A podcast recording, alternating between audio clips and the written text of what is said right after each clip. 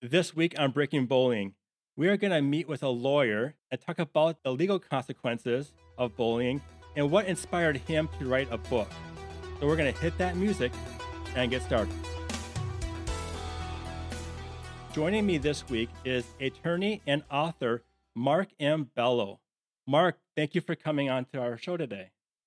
My pleasure, Tim. Nice to be here. Thank you.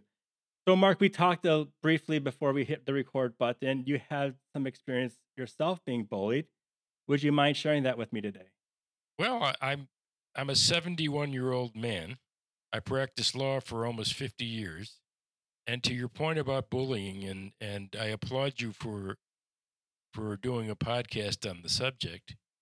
The incident that we're gonna we're, we're about to talk about happened to me when I was 12 years old here I am, 71 years old. It's still with me. I still remember it well. And I remembered it well enough, and it concerns me enough to write a book about it in my late 60s, early 70s. So that ought to tell your audience a little bit about what the bullying victim experiences when he's bullied. Because we're talking about close to 60 years so, and still bugs you today. You are you are correct, and and I remember it like it was yesterday. I'm Jewish. Uh, I don't need to tell you what's going on in the country right now for Jewish people. Uh, Jewish people are being bullied all over the country right now. When I was a kid in middle school, my family moved from one neighborhood in the Detroit, Michigan area to another neighborhood in the Detroit, Michigan area. The neighborhood we moved from was predominantly Jewish. The neighborhood we moved to, unknown to us, had very few Jews in it. I'm 12 years old. It doesn't occur to me that you lie about who you are or what religion you are, or that it would offend anybody if you said anything other than the truth. So somebody as some kid came up to me on my first day of school and asked me what church I attended. And my and my answer was, I don't attend church. I'm Jewish, I attend synagogue. And I got punched in the mouth and knocked to the ground. That's a true story. The counselor, I found out later, not much later, but days later, that I was one of maybe five Jewish people in the entire school, oh. which was a unique experience for me because the numbers were completely the opposite in the school I was raised in, my first seven years of school sixth grade, last year of elementary school at the time. They since have changed the system where seven, eight, nine used to be junior high, what they called it. Yeah. Now it's six through eight, and that's middle school. But at the time, sixth grade was elementary school. So it was a sixth grade incident. And I had a wonderful, wonderful Christian counselor who went to bat for me and kind of protected me throughout the school year from that point on. But the experience, as we discussed off air, stayed with me forever. And here I am at 71, recalling the incident like it happened yesterday. It's not fun to get punched in the mouth. I think people, most people who get punched in the mouth remember that. I, I'm not. I'm a lover, not a fighter. So that was a unique experience for me. Flash forward, I'm 67, 68 uh, I decide to write a book. I, I'm an author of typically adult legal thrillers. I write a series called the Zachary Blake Legal Thriller Series, and I've written eight, nine of those. Writing a children's book. Before we get that far, we're going to get to that here soon. I want to go back to your, your school incident. Did you ever see that kid again? Yes. How were those interactions? Well, he was made to apologize to me. He was given, I don't know what it was called back then, uh, sensitivity training is the way I would refer to it today, that people are different and that instead of fighting over differences, we ought to celebrate uh, the fact that we can all get along, even though we come from different backgrounds, different races, different religions, uh, etc. I wouldn't say we became best yeah. of friends, but we certainly were able to go to the same school, and coexist. Was there other incidents of bullying because of your of your religion as well, or was that the only time that you can remember? That is the only time I've been bullied. I'm certainly aware of other people and other children who have experienced this. And I've represented people throughout the years who have experienced uh, intimidation, whether they be a kid or an adult, have counseled people on how to deal with this. Is there a legal consequence for people that are trying to really intimidate you? Well, it depends on how serious the incident is. Uh, if you get punched in the mouth like I did, that's an assault. No matter what age you are. Doesn't matter what, how old you are. If somebody punches you, if somebody touches you and you're offended by the touch, uh, assault is, is legal. The legal definition of an assault is an offensive touching. That's those are the terms that are necessary to allege and pursue an assault. Now, obviously, someone who puts his hand on your uh, on your back to you know tell you which way to go might be interpreted by the person who's touched as being offensive. The person doesn't mean it to be offensive, and intent is an important part of the elements of proof for an assault. So I doubt that somebody innocently directing you by putting his hand on your back or on your arm, uh, even though it offends you, would be guilty of an assault.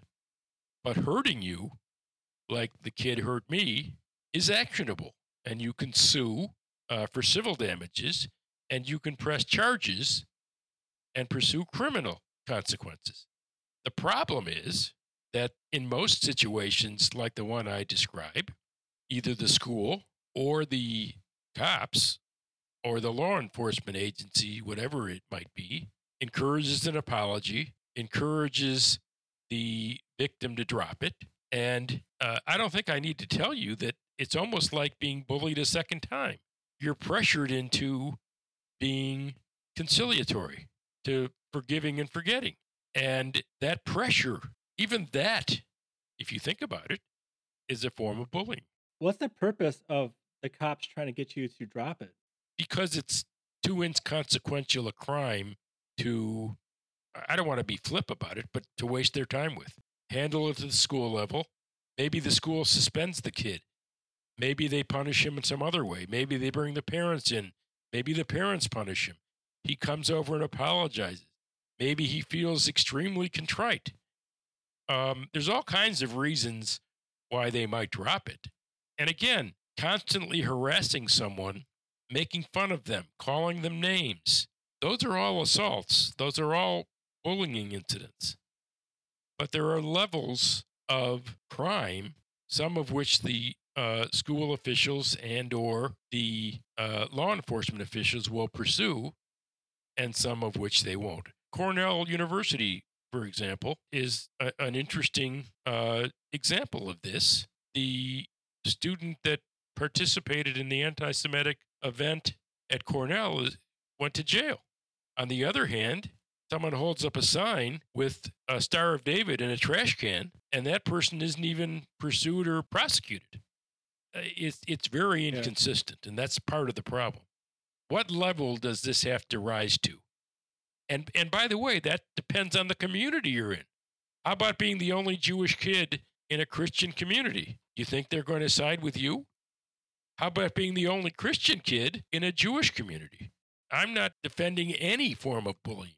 So it, it just depends on who you are, where you are, and what the interest is in the community to stop this nonsense. When someone's being harassed, and that's called like verbal assault, how do you prove that? Well, these days you can prove it pretty easily. They'll, they'll typically harass you. They'll show off for their friends, and their friends don't want to get in trouble. They'll do it online. They'll do it on Facebook. They'll do it on social media. Um, you'd be surprised. I mean, a lot of a lot of criminals do a lot of stupid yeah. things on social media, and they're and they're and they're easy to to prove that they've done something wrong. The difficulty is how serious is uh, is the crime, and can you interest the police or the uh, school community in pursuing it? Basically, it's your community that decides how serious that bullying was, that crime. Well, sh- well, sure. What else? How else would it be done? I mean, you can go. You know this the phrase hate crime, right? Yep.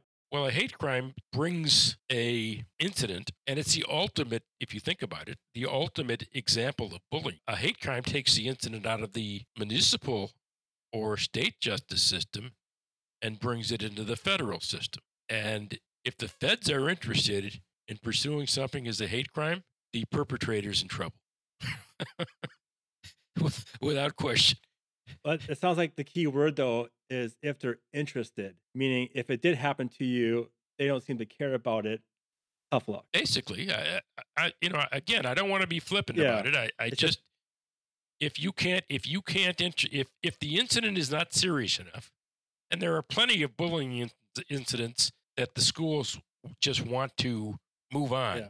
from, turn the page. If the incident is minor enough, that's what the victim can expect. Unfortunately, now eh, by the same token, if the incident is minor, then perhaps the victim feels an apology is sufficient.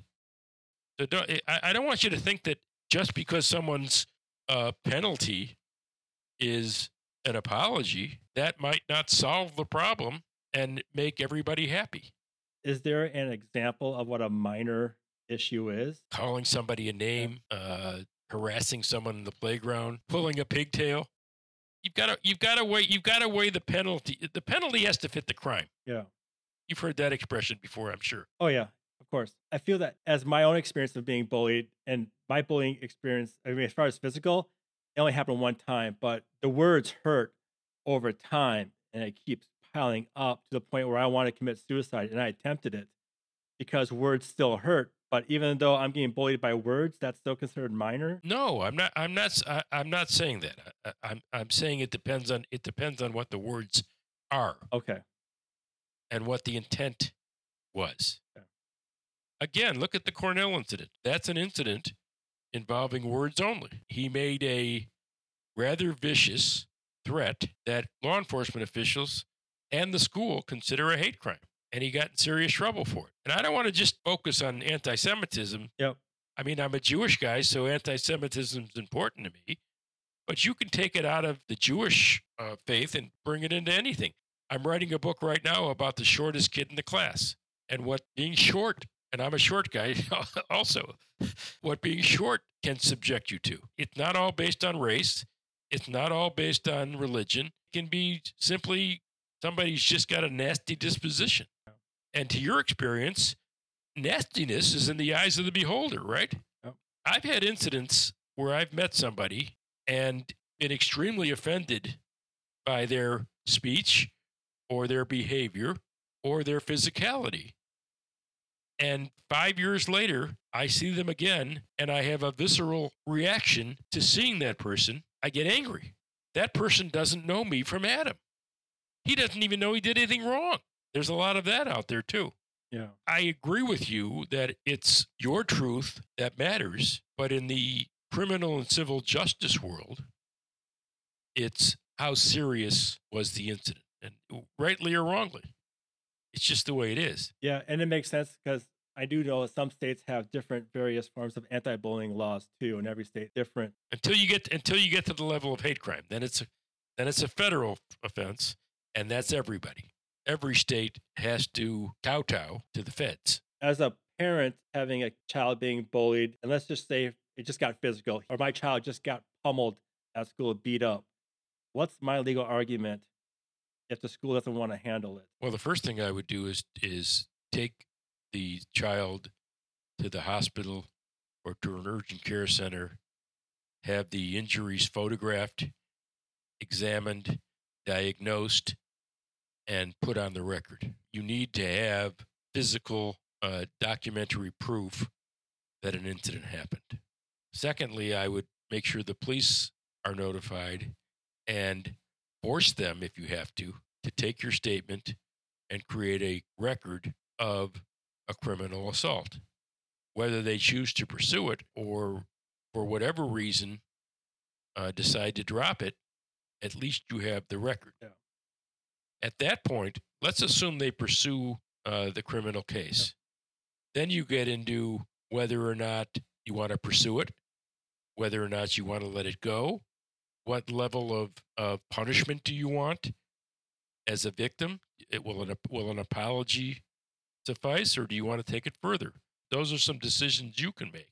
If the cop do decide to pursue it and there's serious injuries to you, the crime level increases. And if he intended to hurt you or intended to kill you, let's say, I mean, you know, he shot, he shoots a gun in the air or he attempts to shoot a gun in the air and it hits you. That's assault with intent to kill or intent, intent to cause great bodily harm. That's jail time and sometimes severe jail time. So when I tell you that there are levels of, uh, of this, there are all kinds of levels of this. Now, in the situation we just described, there are civil and criminal uh, pursuits. Civil pursuit is you deciding to sue your attacker, your bully. Nothing can stop you from doing that. Only a judge or a jury. A judge can decide that the charges do not reach a level where you can prove an assault in a civil case. There are elements of a tort, just like there are elements of a crime. And if you can't prove those elements, you're going to lose at the civil level just like you would lose at the criminal level. If you can, then you're entitled to money damages. And then it depends on whether a jury or a judge decides it's worth X dollars. And then it's also whether or not the person or persons can afford to pay you X dollars. The other question uh, in these cases, especially in school, is whether or not the school is culpable. Maybe this guy's had a, a bunch of minor incidents that end up resulting in a more serious incident. School shootings are, if you think about it, ultimate examples of bullying. Sometimes the school shooter has been subjected to uh, terrible incidents of bullying. But there are consequences and there are avenues of justice that you can pursue. And that's the message I, I want you to understand. Now, your experience of being bullied inspired you to write a book. Can you tell us about your book that inspired you? The main reason I wrote the book is I believe that kids are getting anti bullying messages too late in life. They're educated, quote unquote, by their parents. They're victims of their parents' political beliefs, of their parents' socioeconomic beliefs, of their parents' uh, prejudices and biases. And if a parent hates black people, a white parent hates black people, the kid is likely to hate black people. If the white Christian parent or Muslim parent hates Jews, the kid will likely hate Jews. On the contrary, if a Jewish family hates Muslims, the kid is likely to hate Muslims. It's not any one religion or race, uh, it's all of us. We tend to learn these lessons from our parents.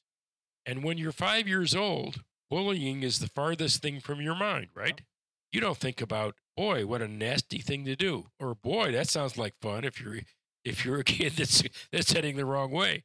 Uh, so what I tried to do was take kids as young as possible. What's the name of that book? It's Happy Jack Sad Jack, a bullying story. It's available on Amazon and other online uh, booksellers, Barnes and Noble. I doubt you're going to be able to find it in a physical bookstore on uh, any of the online, uh, even the smaller ones, uh, uh, booksellers. How do you reach a preschooler about bullying in your book? How do you bring it down to their level? I can't speak in, in the general sense. Correct.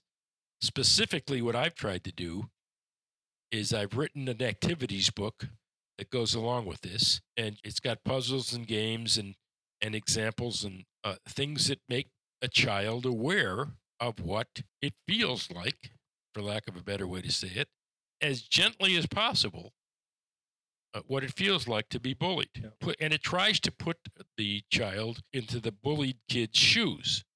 Is it comfortable to be there? No. And the games and puzzles and activities make it pretty clear. I think it's so important. I, I mean, maybe somebody out there who's a child psychologist will tell me that I'm crazy. Uh, I don't know, but I just think it's so important to get kids at an age before someone else gets them and tells them that this kind of behavior is okay. Yeah, they need to recognize what's good behavior and bad behavior. And like with my own daughter, just a few days ago, she told me that a girl hit her in gym class. I'm like, okay, let's email your teacher, which she hasn't got back to me yet. But my daughter, she's five years old, preschool. It's a big deal. She got hit in the ear. Yep. you know, and she knows that's not a nice thing to do. And I asked her, why did that girl hit you in the ear? Because she said she didn't like me. They'll say it out of like despite because they're angry at you, but I don't like you or I hate you. It's like, you know, you can hear some kids that young start using those words and it probably comes from their parents, sadly. Or or not. I mean, maybe maybe it's peer pressure. Yeah. Maybe, you know, the person next to the kid said, uh, I don't like uh, I don't know your daughter's name, but I, I don't like uh, Sarah, you know, throw something at her. And that kid wants to impress this kid and does it. Some of it's just stupidity. Yeah uh, ignorance, but somebody throws something not intending to hit somebody and hits your daughter. What do you do? Isn't that different than deliberately throwing something at your daughter? Yeah, she'll say that was deliberate, even though when you find the whole story, it was an act. Right. So uh, you know, it, it's it's these these are not you know one answer issues, and and that's an important part of what we're discussing. Yeah, a lot of it comes down to communication. Just okay, I got your story, Georgia. Yep. I'm gonna go email your teacher and let's get the full story to see what happened. Knowing Georgia too, she could have been putting her arms up to catch something in a gym class and her hand hit her her ear. You know, I don't know, but I would still like the school to tell me what happened just so I know. Because then your kid comes home saying, I got punched in the ear. You think this kid came up to my daughter and bam, right to the ear. Right. That's what we have in our head because that's, as a parent, right. that's your first instinct. But it could have been accident. I teach martial arts for a living, and just the other day, I had a, a girl shaking her pants leg, kicking her pants leg because it was too big. She hit the boy next to her. That boy got upset, hit her back, and she got into like an argument. And I pull these two aside. And I'm like, "What happened?" This boy's like, "Well, she kicked me." I'm like, "Okay, why did you kick him?" I was just shaking out my pants leg. It was an accident. Did you tell him it was an accident? No. Might have helped if you told me it was, it was an accident, right? And for you, and, a, and, apolo- and, and apologies. And for you, if someone kicks you, what should you do? Should you take action or should you tell the teacher? Tell the teacher. It's like, okay, you guys know what to do. Come on, guys. They just don't think. But we need to be teaching that stuff in school, like what to do, and it needs to right. be preached on too. And more and more and more they are. Yeah more and more of these things are being taught. And that's also one of the reasons I wrote the book. I'd like it to become a teaching tool. And it, it ought to be it ought to be a good one. I like the fact that you wrote something for, for as young as preschool. Let me let me read you a small passage. Uh, it's on the it's on the back cover. Sure. It's not it's not a lot. It's not long, but it'll it'll give you an idea of how child friendly this message is, but how it resonates for a child as young as Georgia. People are different in color, shape, size. Ears, noses, mouth, and different shaped eyes. Different races and genders, more too. We're Christian, or Buddhist, or Muslim, or Jew. But there's one thing in common we all have in this place. We're all valued members of this human race. Give that message to a five year old, to a four year old. She may be the different color than you, but she's as human as you are. Yep. And she's a nice person. Don't listen to somebody telling you that this person is less than that person or worth less than that person.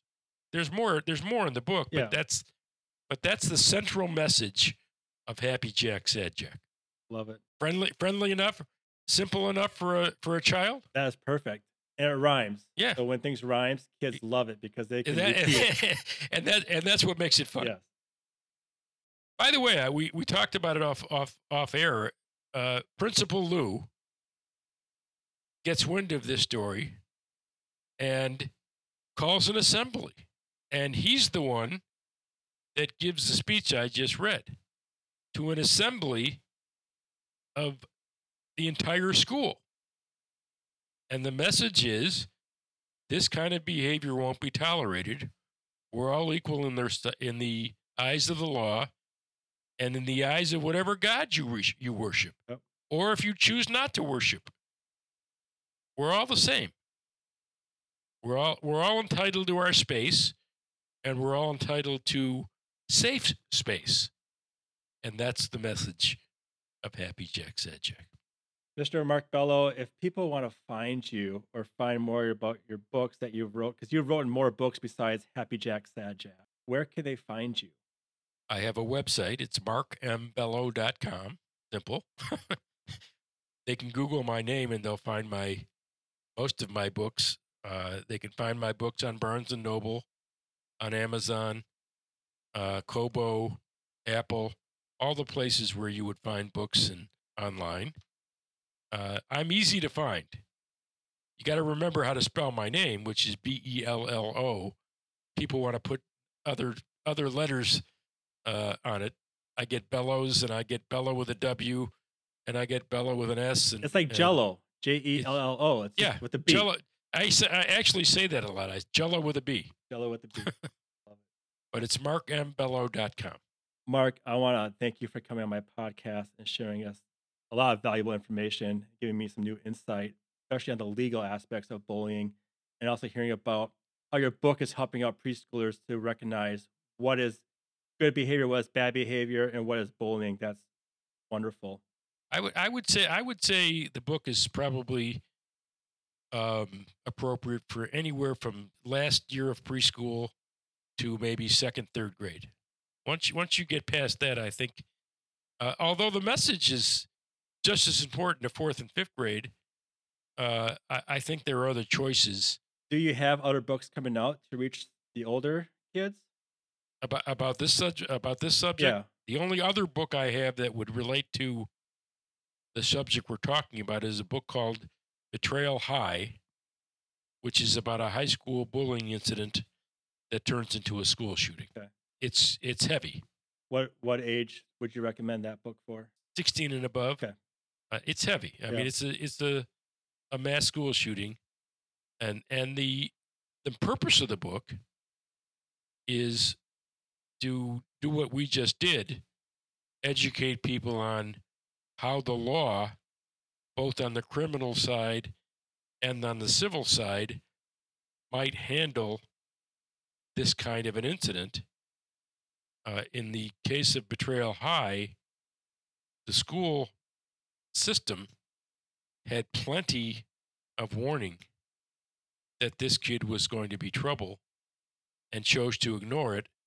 And the book spells out how to pursue a school system and avoid governmental immunity um, for what we call gross negligence. Yeah. Are your books inspired by true events? I know this book that you wrote is fictional, but was it inspired by true events? Yes, Okay. it was inspired by a number of school shootings around the country. Um, not one, not a specific one, but I uh, I wanted the intent was to write a book that told people how to pursue justice in those situations. It's not just some kid shot up a school. He's a bad guy. Go get him there are a lot of other players involved that may be liable in situations like that. That's a whole second podcast, Yeah, yeah, Tim. yeah. I love it though. But it, it but it has uh, similar implications to a book as simple as Happy Jack. Mark, thank you for your insight on how the law views bullying. My name is Tim Flynn, and join us next week as we will continue this conversation to help break the silence on bullying.